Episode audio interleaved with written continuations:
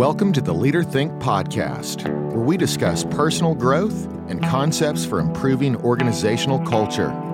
This is your host, Philip Greisen. As you increase your wisdom, I hope you enlighten others on your path towards greatness. If you want to go further, head over to leaderthink.com. Hey, everybody. Today we have a very special guest, Victor Saldana one of the senior safety managers and trainers for Brasfield and Gorrie. I've known Victor for a number of years now, and he has a deep embrace of effective leadership traits, but he also has a deep awareness of the Hispanic culture. Today, we're going to dive into both of those concepts and how they apply to safety management. So, Victor, would you like to tell everybody who you are, who you work for? Yeah, of course. So, again, my name is Victor Saldana, and one of the senior safety managers here at Brasfield Gorrie. I've been very fortunate to have been with the company out of the Atlanta office for the last 10 years now. And um, and I'll tell you, my job is to simply try to do my best to bridge the gap between two cultures, and particularly in the in the work field um, and safety. Uh, just understanding that you know the amount of folks that we have out there that speak Spanish is tremendous, and um, they're not getting great communication to know what it is that they need to take care of to make sure they make it through the day and and back home safely to their families and to whatever their life looks like outside of the job. That's what we're here for. That's what I'm here for. That's awesome. That's awesome. I love your attitude, Victor. Um, you know, I I talk about you often in classes. I was actually mentioning you in a, a class I had this week because you always stand out to me as somebody who's really forward thinking and always trying to grow, always trying to do more to help our community. So I appreciate all those things that you do for us. Um, you, you, really are helping make our, our construction safety world a better place. Um, Victor, obviously, leadership is one of the things I wanted to talk to you about today. And, and that always stands out about you. I know you really embrace those effective leadership concepts. There usually is this moment in people's lives where they start embracing that. You know, we, are not really just born with those kind of skills, but there there seems to be this moment in life where people, some people, develop a deep passion for effective leadership traits, learning more about it, trying them out, and those sorts of things. Was there a moment like that for you? And if so, what was it? And so I would say it's kind of hard to pinpoint one moment uh, if not more like a series of events that kind of thrusted me forward uh, to kind of answer the bell. And that's just it. I think we all at some point in our lives have that bell rung where the calling for leadership is there. And whether or not we answer it, it obviously determines whether or not you dive into it. You know, it's totally up to you. Uh, but for me, I think it was, you know, uh, as I've gotten older over the years, now at the age of 41 and, and seeing um, I'm originally from Texas, and so we lost, uh, you know, I lost my grandmothers. So they were matriarchs of each side of the family. And then not too long ago, we lost a patriarch on my dad's side of the family. And so there's sometimes comes things in your life that um, are moments that you know kind of define and say you know are highlighted and say you know am I going to step up to this and if, and if so, what's your approach going to be to that um, in terms of just kind of growing um, from generation to generation how you're going to how are you going to look out for not just yourself but your families your loved ones your community? And in the process in that journey how do we sharpen our skills? And if you're willing to step up to the plate of leadership um, leadership is super dynamic but it makes up for a lot of areas where we may lack uh, money resources uh, knowledge so on and so forth. So uh, I, I, love just how dynamic leadership can be. You know, you, you mentioned um, the calling, and I totally relate to that. That there's what we do at work, there's what we get paid to do, but then there seems to be that moment that beyond who we work for or how we get money, it's that purpose in our life, right? What what is our purpose here on this planet? And and that calling, uh, it's it's your purpose, right? And and so, were you really kind of finding out what your purpose was to be here on this rock? Yeah, for sure. I mean, um, I think whether you find out what your purpose is early on in life, in your teens, in your 20s, and some people don't, you know, finally get to know what it is until they're up in their 40s, 50s. but when you finally do have that uh, sense of knowing and, and, and knowledge of it, uh, how can you use that to really, if anything, just add value to folks around you? You know, uh, being here to to to be a service versus to be a giver versus a taker. You know. So, Victor, there's all these different leadership authors, leadership gurus, and different people relate to different styles. Who's your favorite leadership author, and what is it about them that inspires you to do more? So, I would say that um, so this guy's pretty popular amongst a lot of leadership leaders out there. Uh, John C. Maxwell has just got a lot of great material, and one of the biggest reasons why he's one of my favorites is really more so because of his body of work. Uh, because he's, you know, over his lifespan, a good portion of his life has been dedicated to being a student of leadership. So we're talking about things that have been tested, tried, and true. And because he's a student of it, he goes back and he reevaluates and he tweaks it. And it's not just all coming from him. He looks to many different industries and walks of life to get his information from political to sports to religion. And it's an all encompassing thing. And I would say you could even divide John C. Maxwell in, in different sections of just portions of, uh, of his life. You know, there was the young John C. Maxwell, which was great. But I'm going to, I tap in a little bit more to the older just because now he's got the gray hair and now he's got more experience and he's obviously had time to go back and revisit everything that he's taught. And uh, I, I find that to be awesome because, man, if I'm at mile marker number 10, he's at mile marker number 40. You know what I'm saying? And so you, you, you got to appreciate that experience and that time he's invested to it. Yeah, you threw a lot of nuggets at me there. Um, you know, obviously, I love Maxwell as well, and and uh, and you and I have talked about our admiration for him.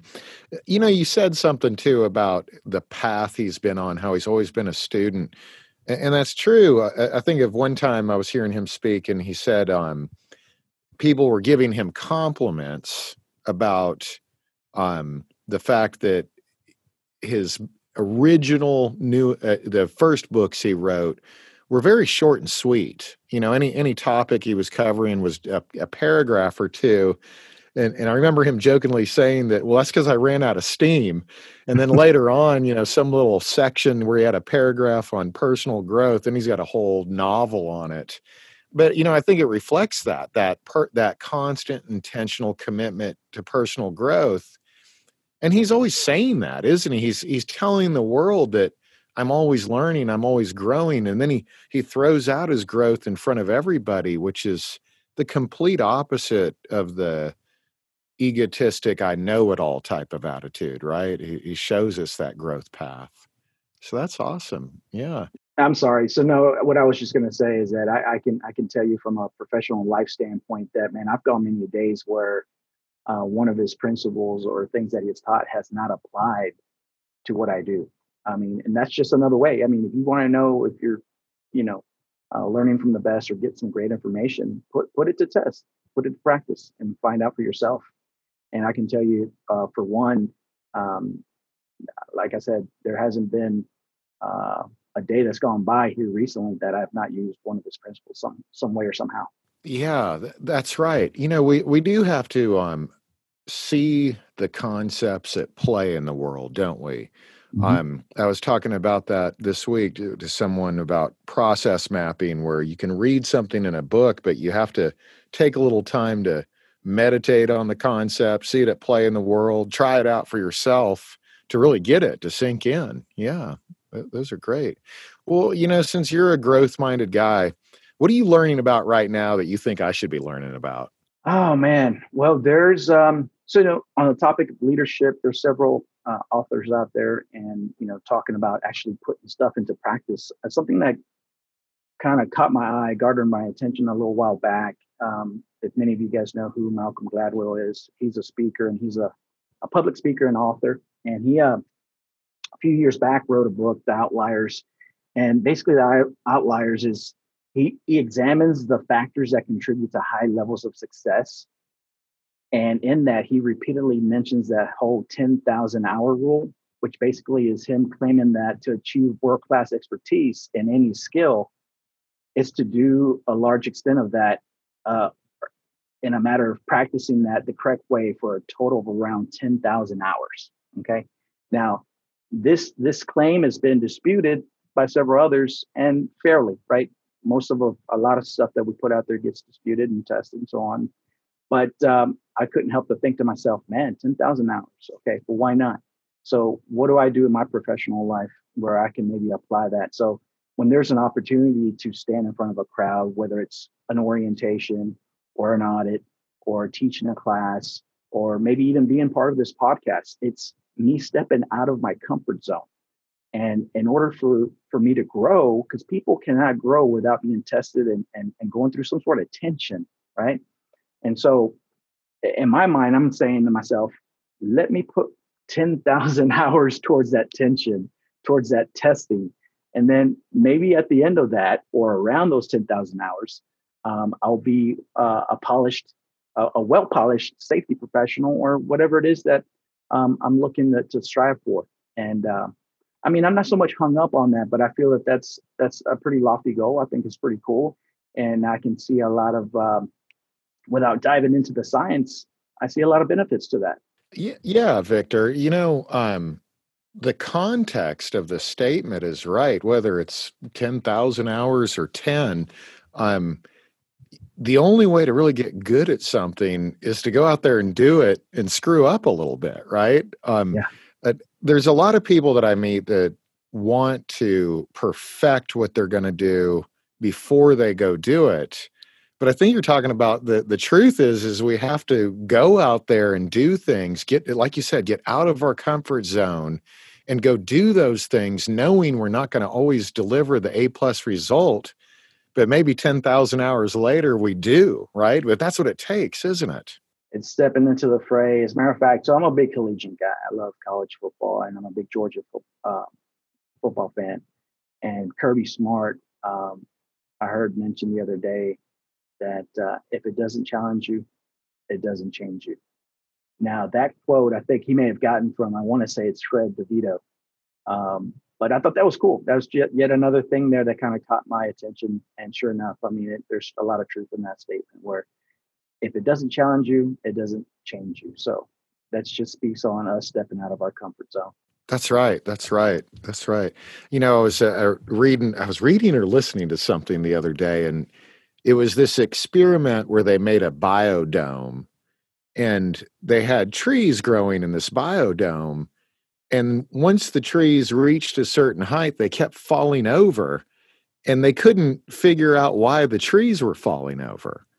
And then they figured it out. There was no wind in the biodome. And it was that resistance of the wind pushing on the trees that strengthened them, right?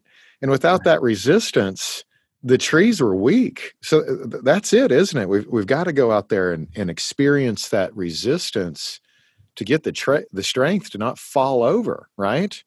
Yeah, for sure. No, I like that. That's pretty cool.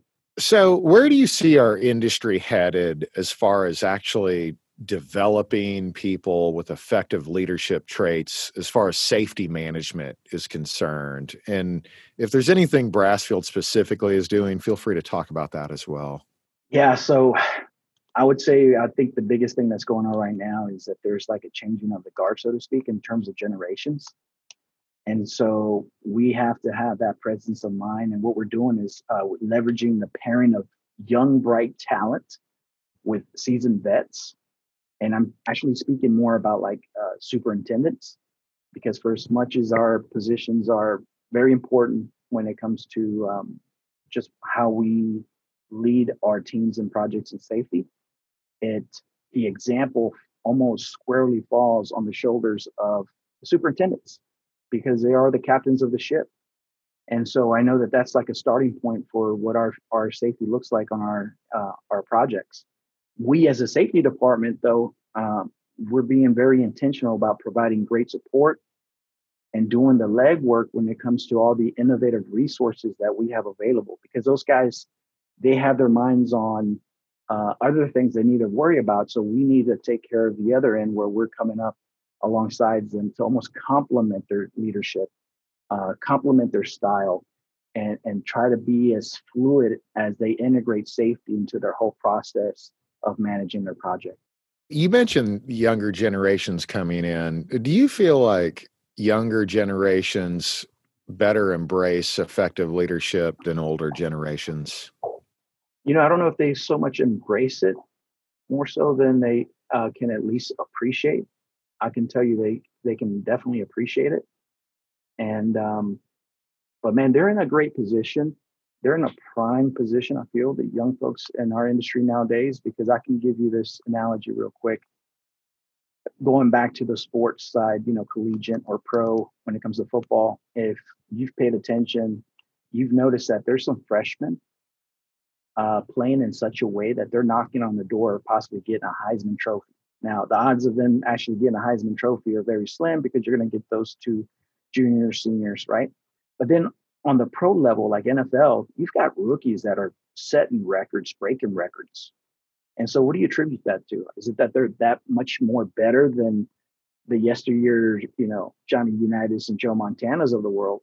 Or is it that all the resources they now have available from just trimming the fat when it comes to approach and nutrition and videos and work ethic and all these things that now combine to help an individual out. In this case, I'm speaking about an athlete, but as a professional, you know, um, it's it's kind of cutting to the chase and and get to the heart of the matter. And if you can recognize that for what it is, man, you're in a prime position to advance. So yeah, we've got some seasoned vets that have a, world of experience, and then we have some younger guys. So I, I, I would advise the younger uh, generation is just pay a little bit of patience and and and stick to it, and there's no reason why they can get up to speed very quickly. Yeah, you, you make a really good point uh, about that. That there are there's more awareness today. We know so much more today than we used to, and and that does provide more resources to folks that we didn't have before. A lot of times, I'm I'm teaching leadership, and I meet a lot of people that are resistant to talking about effective leadership traits. Do you, you have any thoughts on why that is? Uh, of why some people seem resistant to even having a discussion about it, and maybe any ideas on to to help manage that issue? So I would say that you'd have to be one that's got to be careful to think that they've actually arrived. Um, I think what happens is that sometimes we fall into this comfort zone, and um, that comfort zone can be can be dangerous uh, because that's where you get stagnant. Uh, that's where you could possibly become obsolete. You get passed by, and so um, I don't want to call that an old mentality, but it's uh, almost a comfort mentality that that can be very dangerous if you're not paying attention to your own personal growth just keeping your head on the swivel being on your toes. Like we've mentioned before um, you've got to remain a student of of our industry. And uh, if you're not diving into the leadership then you're really doing yourself an injustice you really are that is an excellent point. Uh, and I've seen that same behavior in myself where if I don't keep growing, next thing you know, I'm I'm devolving into old behavioral patterns. Yes, the comfort zone can be a uh, very detrimental to your growth. Yeah, that's right. We got to keep the resistance going, don't we? Yeah, you know, there's, I'll tell you, you know, I spent several years doing what we do and, and we've built up some great relationships. And there's a lot of just genuine passion and love behind those relationships. And sometimes what you'll have is uh, maybe a person or a group of people that says, well, by gosh, if Joe did it that way, that's the way I'm going to do it, you know, and they kind of get a little stubborn behind that. So, in other words, you just got to be careful in the sense that um, let's go back to a, another speaker. Um, it, what comes to mind is uh, Simon Sinek talking about your finite versus infinite. You cannot think that we're in this finite uh, game when we're we're living our lives are really, or at least until you know uh, the man upstairs calls us to, to go home or whatever the case is. It's it's almost infinite. So be careful not to corner yourself in the spot that's tough. So Victor, in leadership, we talk a lot about how failure is a teacher, failure is a friend of yours, and not to fear failure. Uh, can you tell me about a past failure of yours that you turned into a success over the long run? Sure. So I would say that it maybe it wasn't so much a failure, but just a realization of um, a formula or a process that's worked with us on a certain project in the past.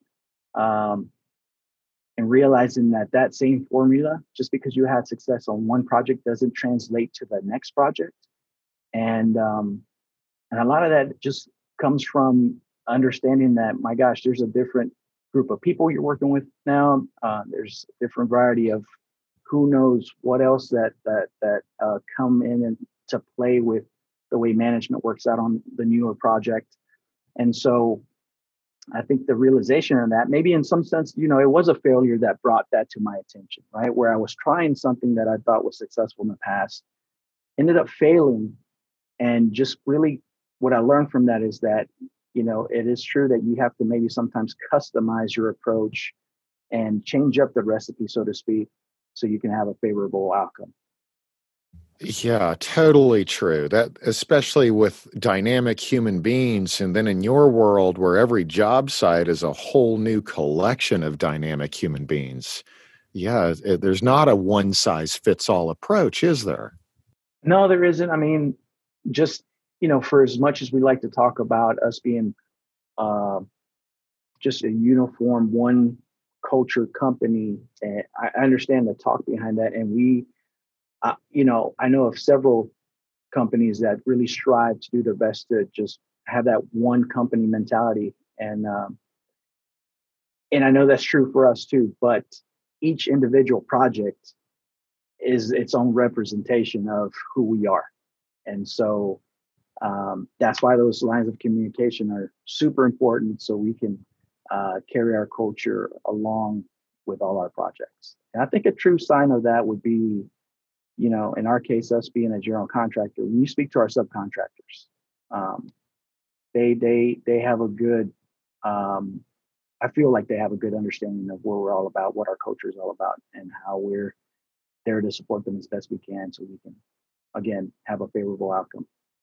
Yeah, they they do, and and you guys do. You reach out not just to your subs, but also your your community, and and that's always been an admirable thing about about Brasfield for sure. So, um, Victor, you know that I was born in in Washington State and lived in Eastern Washington and surrounded by Hispanics. So I had a, a, a big introduction to the Hispanic culture there, and obviously spent some time in Mexico since my father married someone down there. Um, and that's one of the reasons I brought you here today. I wanted to talk to you about dealing with the Hispanic culture and unique issues that we might run into as far as safety performance. Can you tell me a little bit about your background and why you're so familiar with the Hispanic culture and uh, the Southeastern cultures that we have in construction? Yeah, of course. Well, for starters, um, so I'm Mexican American. I was born in Houston, Texas back in 1979. and then in 1986, we moved to Atlanta. So I was young. And uh, you know, Spanish was my first language, but you know, diving into the uh, educational system here, obviously from kindergarten up, uh, English became moved as my number one. And so, um, but growing in the southeast, uh, it, it's allowed me to just you know uh, learn a, quite a bit of just the history here, uh, the culture, the approach to just work ethic behind a, a, lot of what we do here in the southeast. And um, very fortunate very ha- happy and glad that i can that i'm not just one that i grew up here but now that i'm raising my own family here. So and then um, you know using that uh, background that i have at my spanish background and, and using it for the the greater good of the community again for bridging the gap between two cultures and that's what i bring to the table with our with our group you know, sometimes you talk about how Hispanic cultures have existed longer in different areas of this country. And and you know, like in Washington, it was just already there when I was growing up. But in when I moved to Georgia in the 80s, it it wasn't here. And then and then it developed over time. Um, that, that kind of puts us in a unique spot, doesn't it? That we don't have that it didn't exist for generations here. It still has a newness to it that I think we're all still learning about. Would, would you agree with that? Yeah, no, I would definitely agree with that. As a matter of fact, um, I'll share a quick story with you. So a few years back, one of my uh, my seniors came to me and said, "Hey Vic, so I'm going to need you to knock out some training out there in Tucson, Arizona." And um, and I thought to myself, "Okay, cool, no problem." And he showed me a roster of names, and when I was reading the names, I saw the Spanish last names, and I just looked over at him and said, oh, "Okay, so you're going to need me to do some Spanish training." And he looked back at me. He's like, "No, actually, they all speak English." I'm like, "What?" So it's like, but hang on a second. So what? It quickly hit me that I'm not dealing with the the first generation, so to speak, here in the southeast. Now I'm dealing with a group of folks out on the other side of the Mississippi, and and, and more fairly, I should say, west of the borderline between Texas and Louisiana. You go west from that point on, you've got generations. You got generations of of uh, Hispanics over there, and obviously it's pretty heavy from the Mexican side because uh, Mexico, those states on in the southwest uh, used to be part of Mexico and uh, of course now it's it's it's a little more diverse in that uh, you have a combination of uh, a lot of Central American and the rest of Latin America that that are living in those areas. But anyways, long story short, um, you know, eh, when it comes to profiling, uh, we all need to be careful, right? But I can tell you from my vantage point, my standpoint as a Hispanic, that when you see a Hispanic here in the Southeast and you speak to them in Spanish, nine times out of ten they're going to speak right back to you in Spanish but out further west, you see somebody who you think is Hispanic.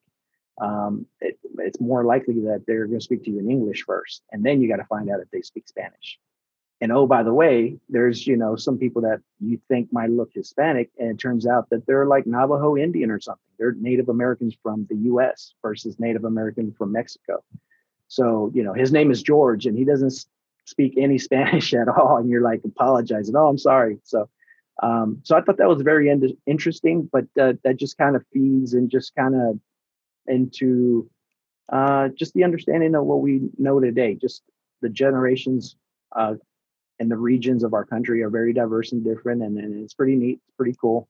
Uh, but it's one that's important to recognize. Yeah.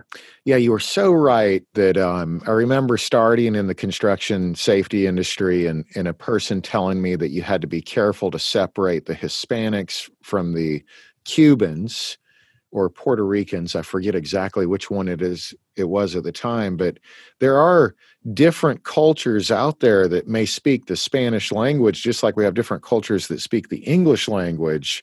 Could you talk a little bit about some misconceptions maybe of the difference between Latino and Hispanic? Yeah, so misconception it's it's pretty it's um it's a unique thing because like what we were just talking about regional and generational and all that. Um uh, let me first start start off by telling you the difference between Latino and Hispanic um, to kind of shed some light on this. So um, with Hispanics, to call a person Hispanic is a person that actually speaks Spanish versus Latino is more a little more all encompassing to the Latin Americas or the countries that speak a Latin language. And those Latin languages, if I'm not mistaken, are you got Spanish, French, uh, Italian, Portuguese. So that's why uh, Portuguese is spoken over in, in Brazil and they're considered as Latinos as well, but they don't speak Spanish. So they're not Hispanic the Hispanic is going to be someone who speaks Spanish. In this case, it would be Puerto Rican, Venezuelan, Ecuadorian, Colombian, Mexican, uh, El Salvadorian. So um, that kind of sheds a little light on that. But th- that's the difference. So to use the term Latin American is fine, but just realize it's a little more all encompassing. But if you want to be more specific, then you're going to say Hispanic to a person that actually speaks Spanish. Um, so we, we talked a little bit about how each job site is unique and individual people are unique, but I'm going to go back to that wide angle view for a minute. Can you talk about some differences between the Hispanic culture and Southeastern culture that's been here for generations as far as how it relates to safety management?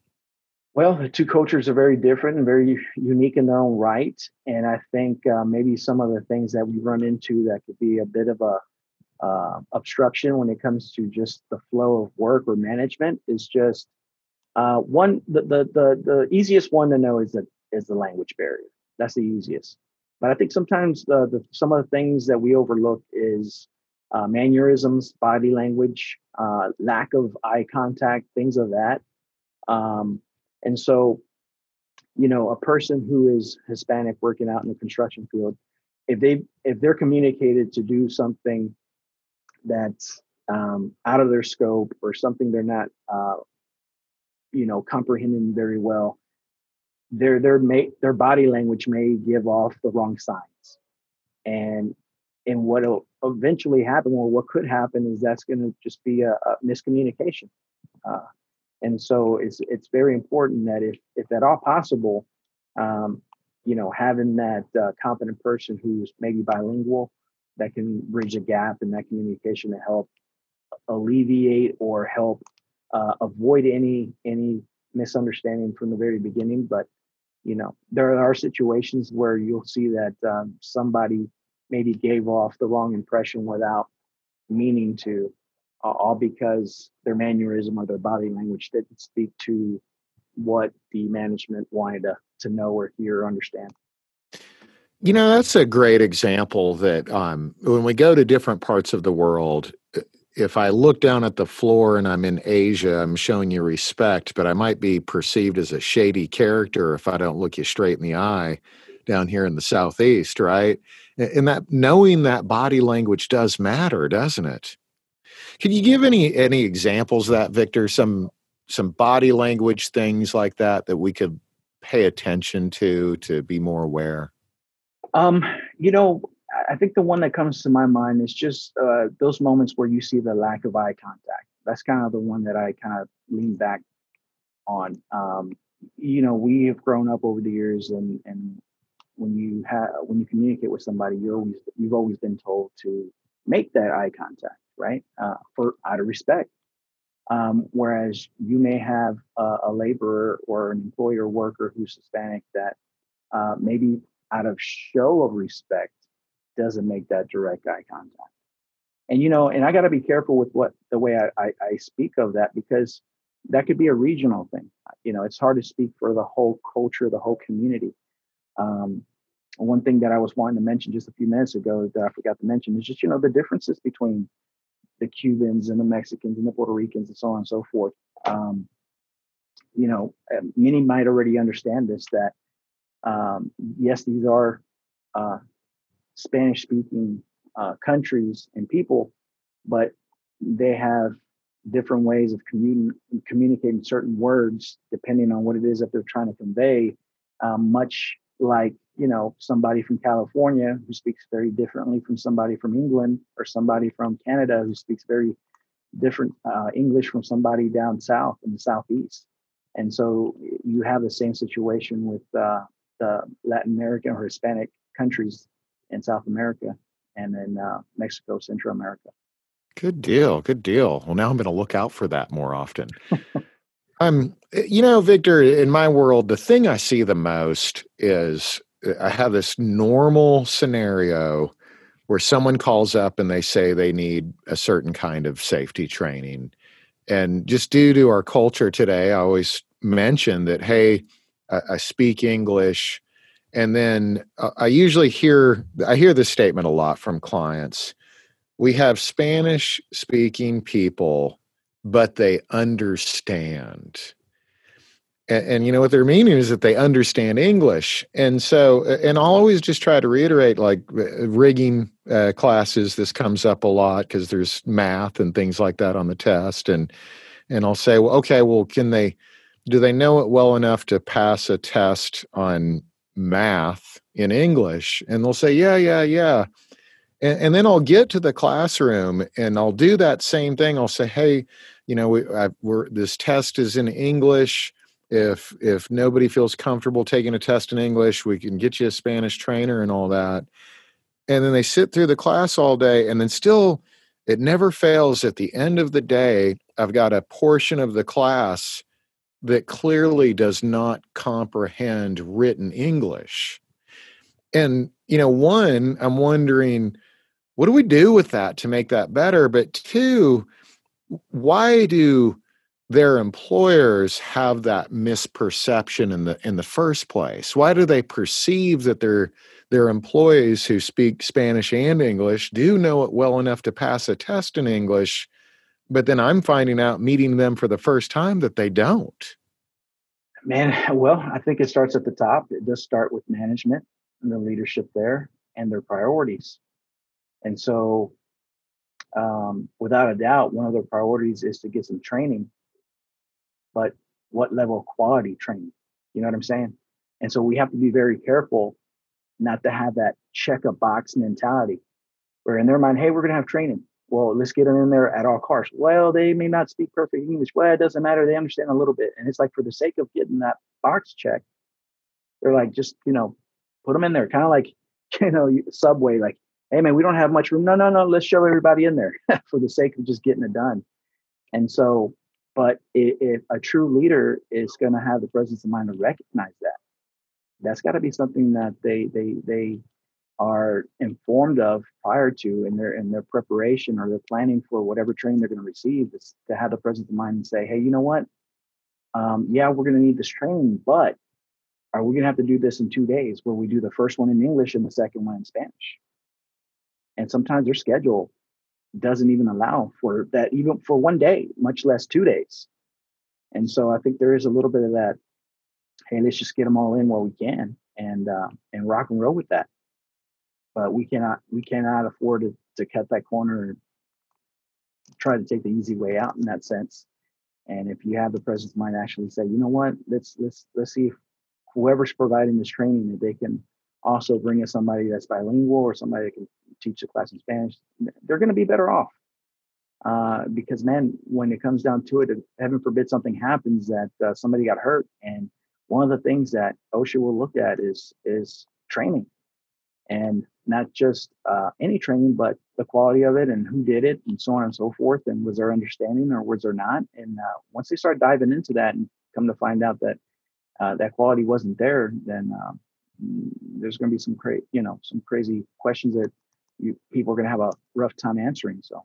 Yeah, you are so right. And, and you know, you, you started that out with the, that check the box training mentality that we do still see a lot in construction. Um, you, you know, it's one thing with Brasfield and Gorrie that I've always seen as a strength that a lot of times when you guys, if I am invited to come teach a rigging class for you, the people have already had rigging training and and we're just doing it again to help reinforce the knowledge and and so that's a uh, uh, you, you, guys are definitely the opposite mentality of that check the box training. Another reason I love your your company there.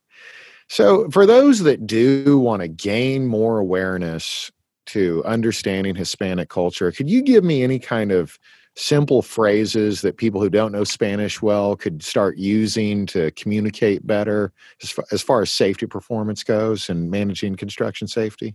Yeah, I mean, I could share at least maybe three phrases or something like that. And uh, but I'll tell you this before I do so is that I, I know there's some folks out there that feel this this burden or pressure to try to learn Spanish. Like, man, I got I just got to do it. And I, I understand um, the um, the desire to want to do that. But I'll tell you, man, sometimes just learning a few phrases, breaking the ice, just that in itself when you show somebody that you care enough to actually step over the line and you stepped out of your comfort level and that you're actually trying to connect.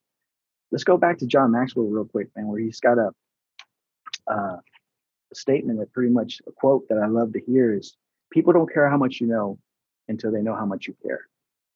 I love that. And you trying to break the ice or step out of your comfort level to speak to somebody in their language. A lot of times, you know, brings down whatever barrier was uh, invisible barrier that was between the two. And that allows many things. That allows for great relationship between you know manager employee. Uh, that allows for uh, trust. Uh, allows for more communication. Uh, allows for comfort level in the event you know the employee is up against something that is uh, critical or hazardous or something that he needs to bring to your attention and now all of a sudden you know, regardless of the body language or the language barrier itself, they're going to be more apt to actually come to you uh, seeking some advice or, or some help. So, for starters, you got to start with the name, right? Like, hey, ¿cómo te llamas? ¿Cómo te llamas? What is your name? right? And he can say, uh, "Mi nombre es Juan." Felipe. Right? Felipe. Okay. So, ¿cómo te llamas? Felipe. Okay. Yo me llamo Victor. Yo me llamo. ¿Quién es el jefe? Who is the boss? Right? Because if you're management, a lot of times, like if you're even questioning or, uh, you know, um, initiating conversation, it's because you're getting ready to try to find get some information, right? So you, are probably going to want to go straight to the source, like ¿Quién es el jefe? Who, who's the boss? Uh, you're trying to figure out who's in charge, right? And then um, let's just say that uh, you know you're in a situation where okay, these guys look way off. Safety looks super suspect. I mean, these guys are putting themselves. Have they even been through our safety orientation? Sometimes, uh, very rarely, but every now and then you might get some folks that kind of squeeze through and didn't even have that initial safety orientation at the beginning of the project. So you got to be able to ask them, ¿Has pasado por la orientación de seguridad? So have you been through the safety orientation? ¿Has pasado por la orientación de seguridad? And whether or not they could say yay or nay, sí or no, um, obviously can help you determine what what steps to take from there. So I hope that helps. Oh, definitely. You know, the the the best nugget too was just making that initial effort to learn something to break the barrier down. You know, and, and that's right. It doesn't even matter if we're an A plus at speaking Spanish. The fact that we tried, we made a connection, didn't we? We showed we cared. That's that's great advice. Love it. Well, hey, any other advice for people getting into the safety profession, people that are new to it, that you think might uh, help them with the challenges we have in, in safety and managing Hispanic cultures? Man, so over the years, I've I've I've been asked this kind of question, and more so, particularly when, like, say, when it comes to Hispanics. Uh, I say Hispanics, but really this applies to to most everybody. And that's I've noticed that there's a level of apathy out there that I think affects um, just how much success we have in our profession. And the truth is that we got to have more. We got to be a little more empathetic. You, you got to be able to care for the person that's uh, under your uh, your care.